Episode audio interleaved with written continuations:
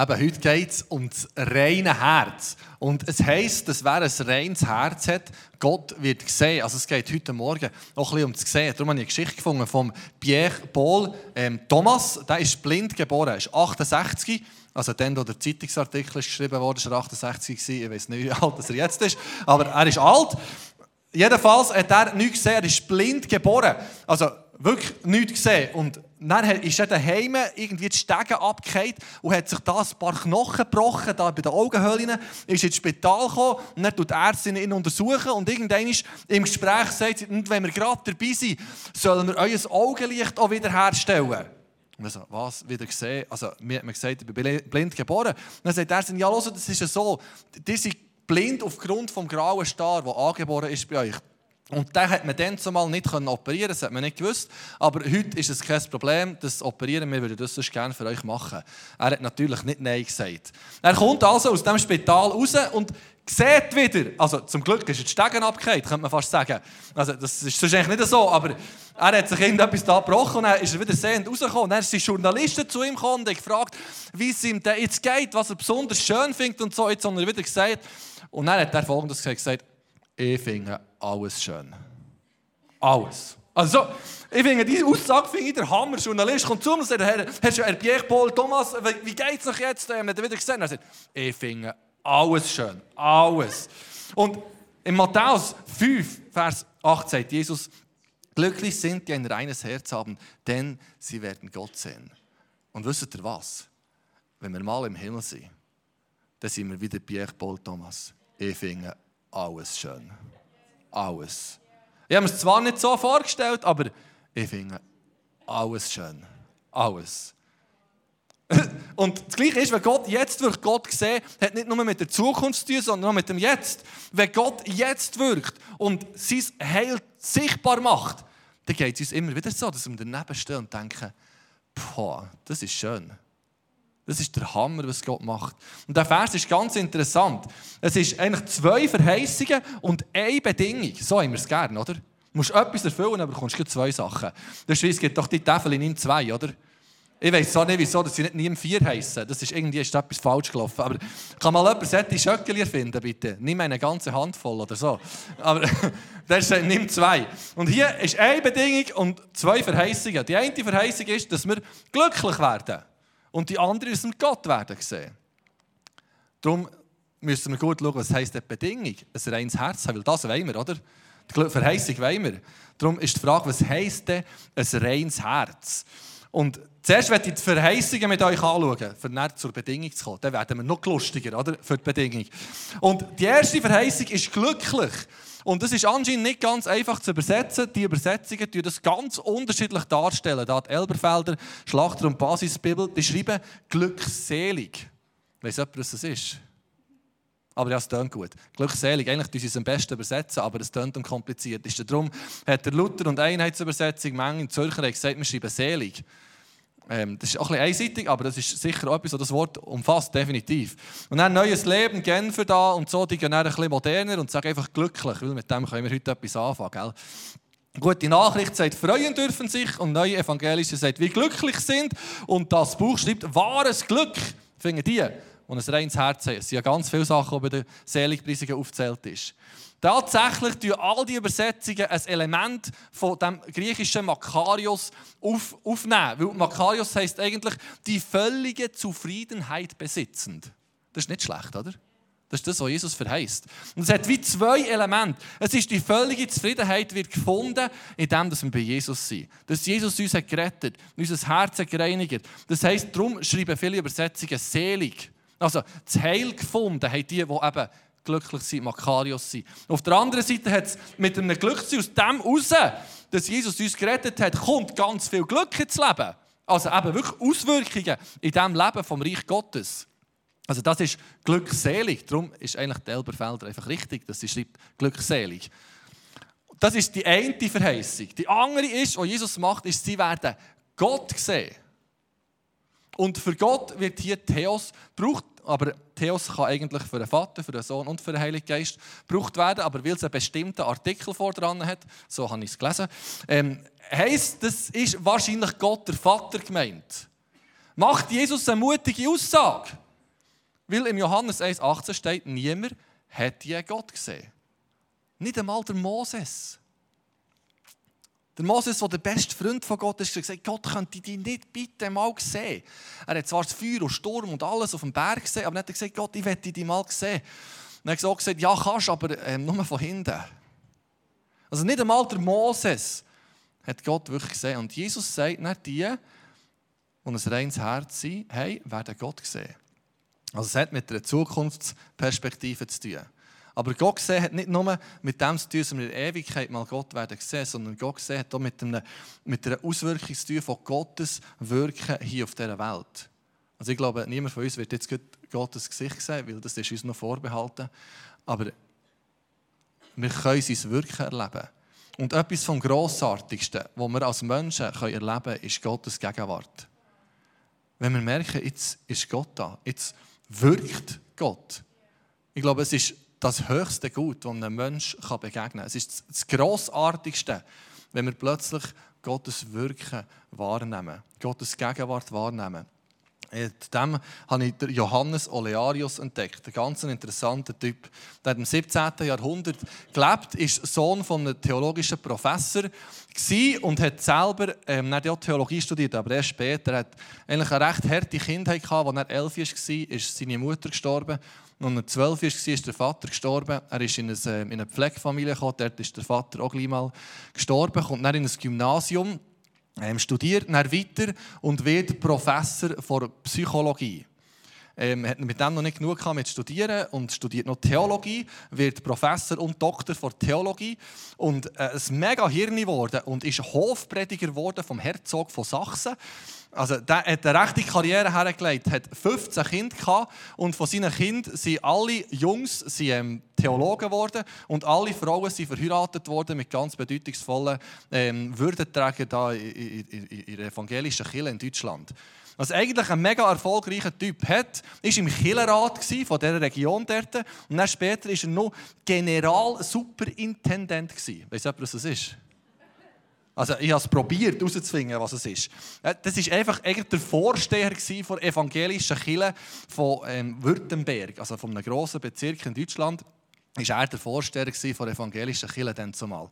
Und hat im Leben eigentlich sehr vieles erreicht. Ist auch noch Hofprediger eben dort, äh, ist er selber Hofprediger geworden. Und spannend ist, dass heute, wenn man vom Johannes Olearius redet, eigentlich niemand von diesen Sachen redet sondern nur von seinen Liedern. Er hat etwa 1340 Lieder sind von ihm überliefert.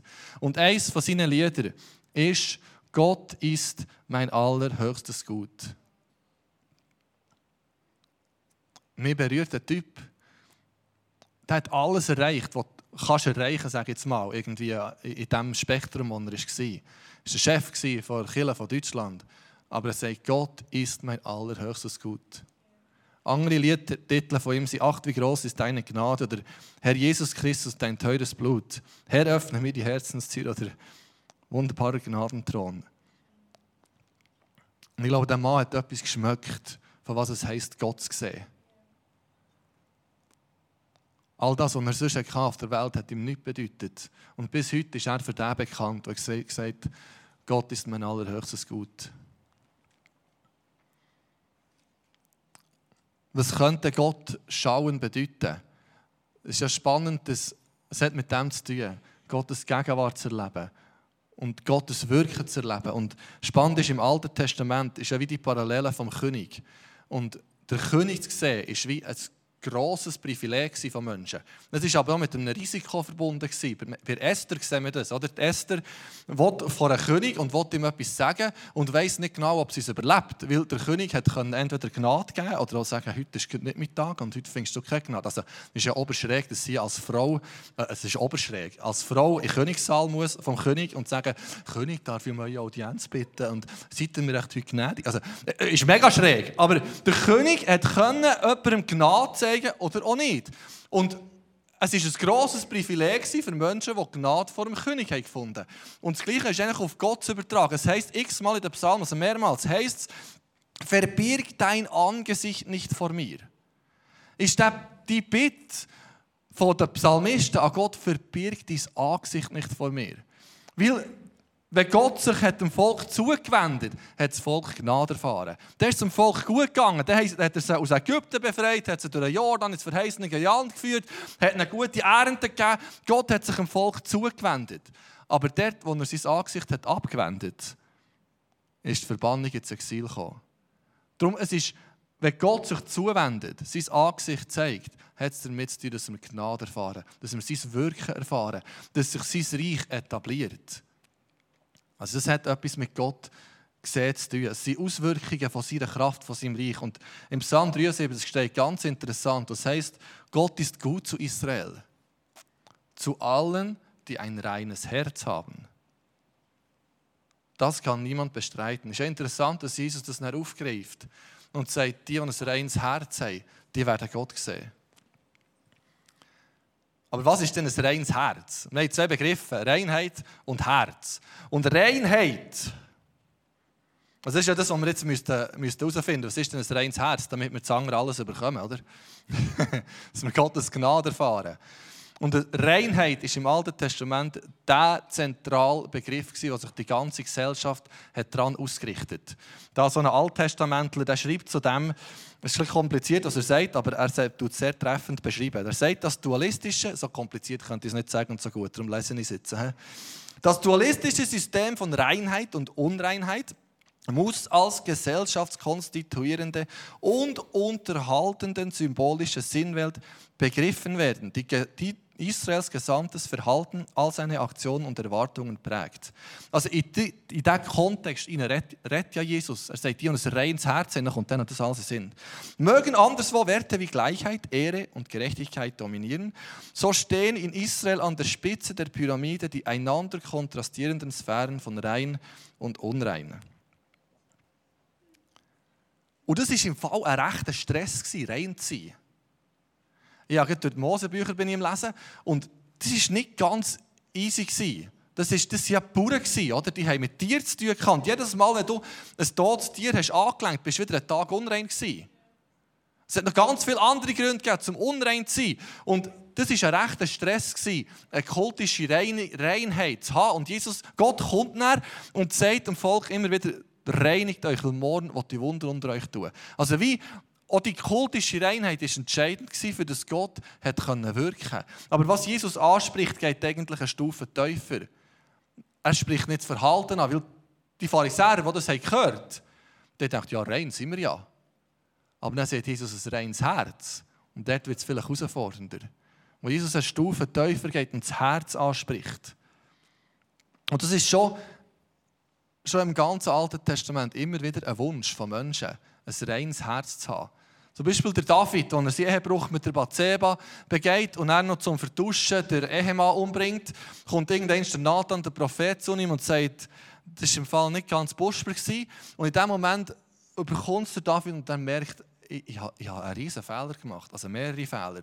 Und er fährt auf Buß tun. Und er merkt, es steht etwas zwischen ihm und Gott. Und im Psalm 51 betet er, erschaffe in mir ein reines Herz, o oh Gott schaffe in mir ein reines Herz, o oh Gott, und gib mir einen neuen, gefestigten Geist.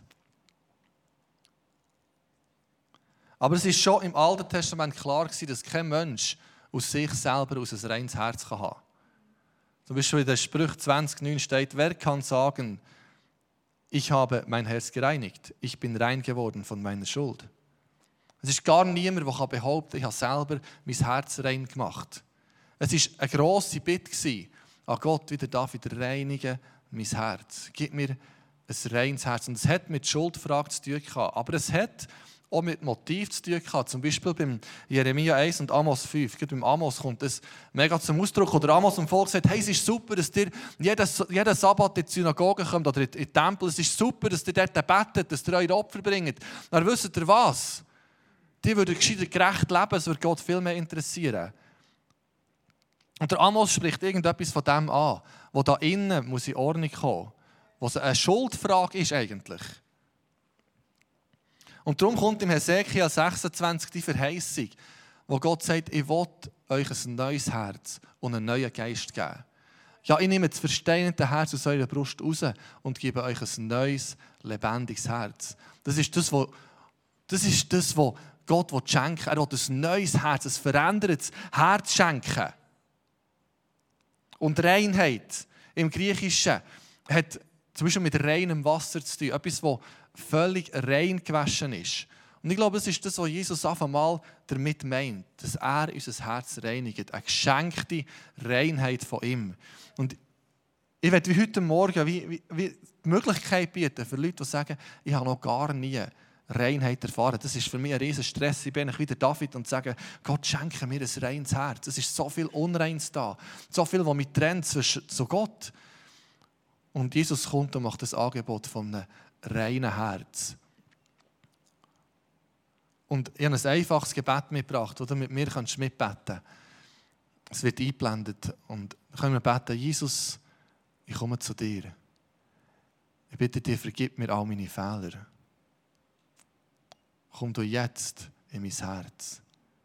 Bist du mein Gott, ich will dir nachfolgen. Ich glaube an dich und erfülle mich mit dem Heiligen Geist. Und Jesus, dankst du all den Leuten, die das jetzt gerade gebetet haben, tiefe Gewissheit gibst,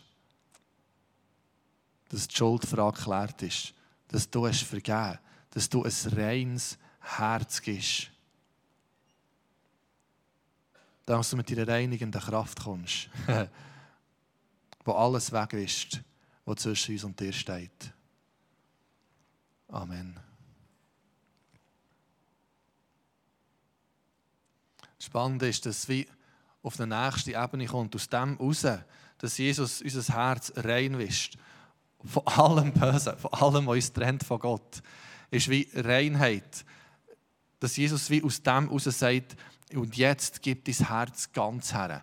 Wie Reinheit hat damit zu tun, auf der einen Seite von einer Gott geschenkten Reinheit, auf der anderen Seite ist Reinheit das Herz, das sich ganz Gott hergibt. Im Griechisch wird ähm, Reinheit eben zum Beispiel für reines Wasser gebraucht, aber auch für reine Metall, also ein Metall, das nicht legiert ist, ein Metall, das rein ist. Und wie ein Herz, das sich ganz Gott hergibt, das sagt, mit allem, was ich habe, gebe ich mich Gott her.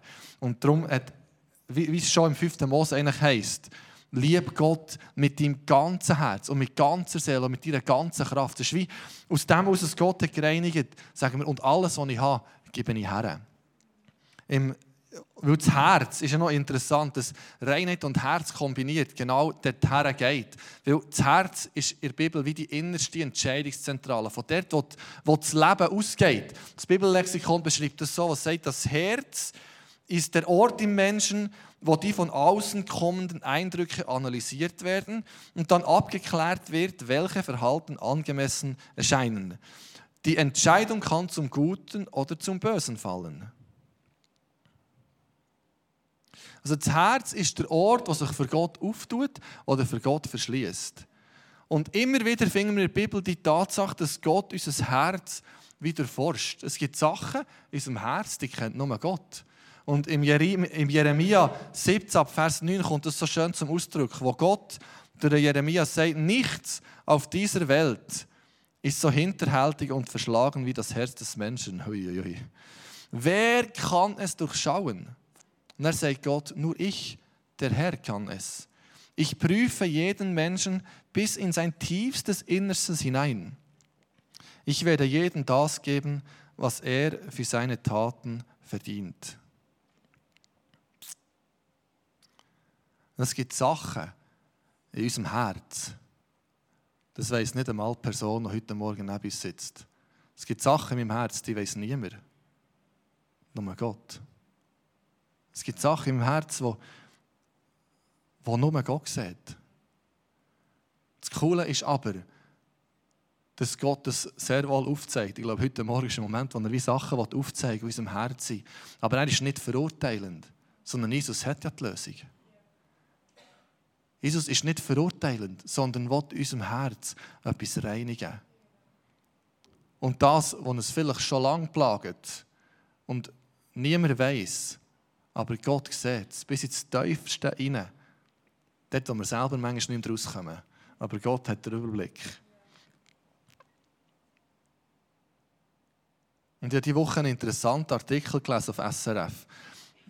Ich weiß auch nicht, wieso dass sie so etwas schreiben, aber ähm, sie haben geschrieben, dass in der Pandemie dass es überdurchschnittlich viele Freikirchenaustritte hat gegeben Und ähm, sogar der Freikirchenpräsident hat das bestätigt und hat gesagt, sie werden sich an einer Leiterkonferenz in nächster Zeit mit dieser Thematik auseinandersetzen.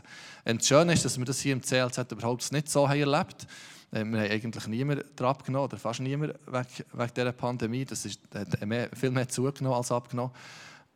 Und das ähm, deutet irgendwie auf, auf, auf, auf etwas vom Herz. Das ist das, was mich beschäftigt, dass aus Freikirchen so viele Leute in dieser Situation sich zurückziehen Weil irgendetwas ist im Herz wahrscheinlich nicht ganz, ganz gewesen, wo, wo sie verschiedene, äh, im Artikel haben sie verschiedene Gründe aufgeführt. Was sie natürlich immer gerne machen, ist so inhaltliche Gründe. Aber ich glaube, was viel mehr Thematik ist, ist wie das soziale Gefüge, das nicht mehr gleich fest war. Oder? Du bist daheim, gewesen, ob, jemand, ob du Livestream schaust oder nicht, das hat ja niemand gemerkt. Und ob man jetzt Tage dabei ist oder nicht, plötzlich ist es wie, die soziale Kontrolle ist wie fortgekommen. Das ist wie nur noch das, was im Herzen ist, hat wirklich zählt. Meine Leidenschaft, wollte ich wirklich das hören, will ich wirklich Teil von dem sein. Und die, die das nicht wollen, haben sich einfach zurückziehen und denken, ja gut, jetzt ist eine gute Gelegenheit, um nach ein paar Monaten rauszugehen. Und mega schade, weil etwas im Herz nicht ganz gestummen Und gewisse Motive, man einfach Sachen gemacht aus Tradition, wie man einfach so soll. Aber ich glaube, niemand von uns ist jetzt gefährdet zu sagen, jetzt verlangt Kirche sofort. Aber was Trotzdem sind Sachen in unserem Herz, wo es gut ist, ab und zu unsere Motive zu prüfen. Habe, mir ist den Sinn gekommen, als ich Teenager war, hat der Jugendpastor gesagt, so, jetzt äh, tun wir jeden Tag eine Stunde stille Zeit machen. Jeder für sich daheim. So. Und ich so, eine Stunde? Also als Teenager. Und dann dachte ich, ja gut. Eigentlich habe ich keine Lust auf das, aber ich zeige dir, dass ich das schaffe. Also das war meine Motivation. Oder? Und dann habe ich jeden Morgen eine Stunde früher aufgestanden und habe stille Zeit gemacht. Und manchmal war es ja sehr still. Und ich bin erwacht, weil der Rest der Familie ist aufgestanden. Aber ich habe es immer jeden Tag probiert. Und meistens, meistens ist es gegangen, manchmal nicht. Aber so, ich habe gemerkt, die Motive waren nicht immer ganz am richtigen Ort. Und ich habe gemerkt, ich muss äh, irgendwann einen anderen Weg finden. Oder dann hat es geheißen, Frühgebet. Oder? Jede Woche, Freitagmorgen, halb sechs, Frühgebet. Und ich bin dort eigentlich fast immer gegangen, mit dem Velo aus der Burg aufgeschaltet, mit der Deborah zusammen, genau. Sie war noch jünger als ihre Arme. Ja. Aber ganz ehrlich, haben meine Motive dort sehr oft überhaupt nicht gestimmt. es ist mir nicht so um Jesus gegangen. Schon irgendwie ja Jesus gerne gehabt, aber es ist mir mehr darum gegangen, dem zu zeigen, dass ich das kann. So. Auf der anderen Seite habe ich etwas Gutes gemacht, das hat mir sicher nicht geschadet. Darum wäre meine Weisheit aus dem heraus gescheiter, aus falschem Motiv das Richtige machen, als aus falschem Motiv gar nicht machen. Oder? Oder das Falsche machen. Gescheiter also das Machen aus falschem Motiv. Aber gleich habe ich gemerkt, es ist ja wichtig, dass ich an dem arbeite. Und heute habe ich auch nicht immer so Lust, am Morgen früh aufzustehen. Oder? Aber ich habe mir einfach sagen, schau, wenn du es schon machst, Joel, dann mach es doch richtig. Dann sag doch, Jesus, ich liebe dich, darum stehe ich morgen auf, darum stelle ich jetzt den Wecker. Und ich habe dich so gern, darum, darum machen wir das jetzt. Manchmal müssen wir uns selber ein bisschen überwinden und unserem Herz sagen, in welche Richtung das muss gehen. Es hat nämlich mit Entscheidungen zu tun. Das Herz ist eine Entscheidungszentrale. Es fällt dann nicht immer gleich leicht. Aber ich glaube, wir dürfen unserem Herz sagen, komm, wenn wir es schon machen, dann machen wir es doch gescheit aus voller Leidenschaft, als irgendein Murksabla. Aber ich glaube, es ist gut, ab und zu unser Herz zu prüfen und zu fragen, Jesus, was geht da innen ab? In, in welche Richtung geht was, was sind Motiv, was stimmen oder was eben nicht stimmen. Der Tom Constable schreibt, ein Bibelausleger, zum reinen Herz, Menschen mit reinem Herzen sind diejenigen, die ihrer Hingabe an Gott völlig fokussiert sind und daher innerlich moralisch rein sind.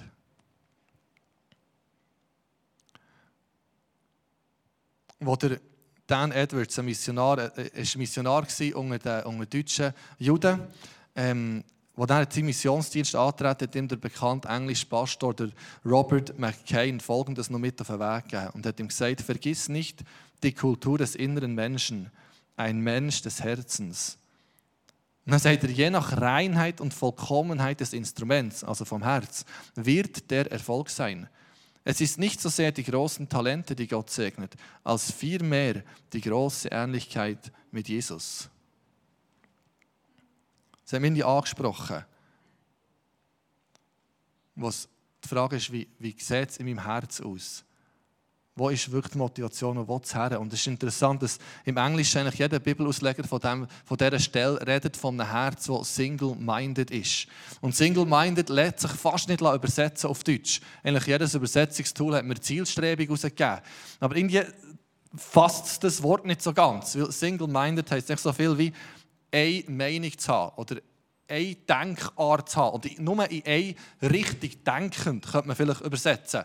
Und dann ist im Jakobus 4 ein interessanter Vers. Oder Jakobus, netter Christen, schreibt, reinigt eure Herzen. Also ein reines Herz, reinigt eure Herzen, ihr Unentschlossenen. Und was die Engländer, die Amerikaner alle übersetzen, ist you double-minded. Purify your hearts, you double-minded.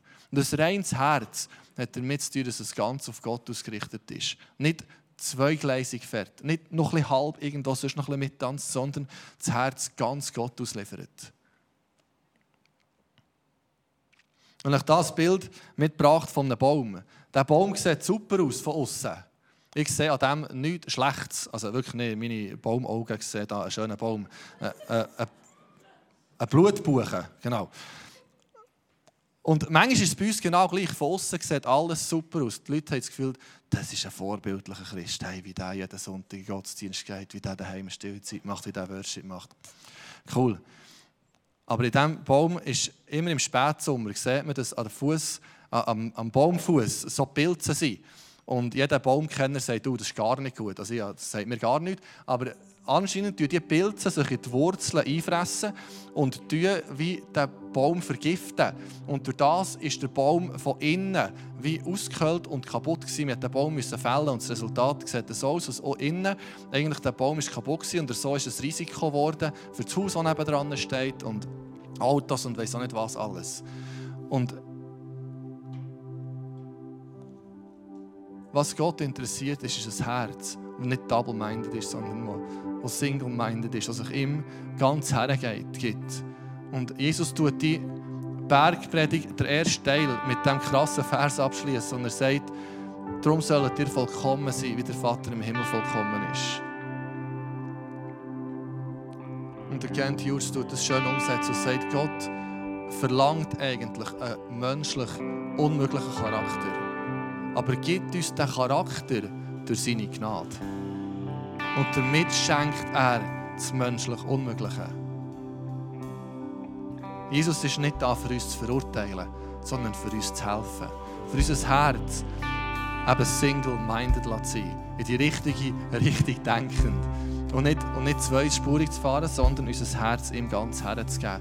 Und vielleicht sind Sachen, wo Gott, wo wir merken, Gott spricht etwas an, was tief im Herz ist, was irgendwie schon lange wurmt, was wie eine Chance ist, vielleicht nächste Woche eine Kleingruppe zu sagen, komm, wir reden darüber.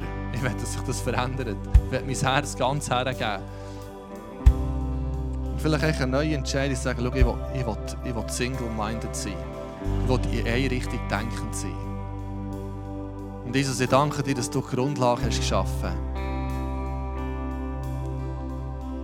für das wir eben single-minded sein können. Danke, hast du schon die Grundlage geschaffen mit deinem Leben. Hey, du hast ein durch und durch reines Herz gehabt.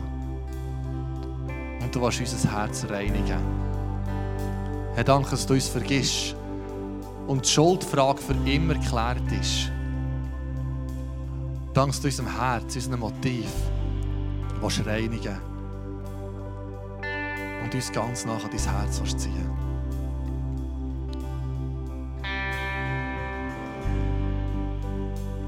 alle Gedanken und Gefühle von Verdammnis, dann sagen wir Stopp im Namen Jesus, weil Jesus hat für alles gezahlt. Wir müssen uns nicht verdammt fühlen, sondern Jesus, danke, du was und unser Herz was reinigen. Danke, Jesus. Amen.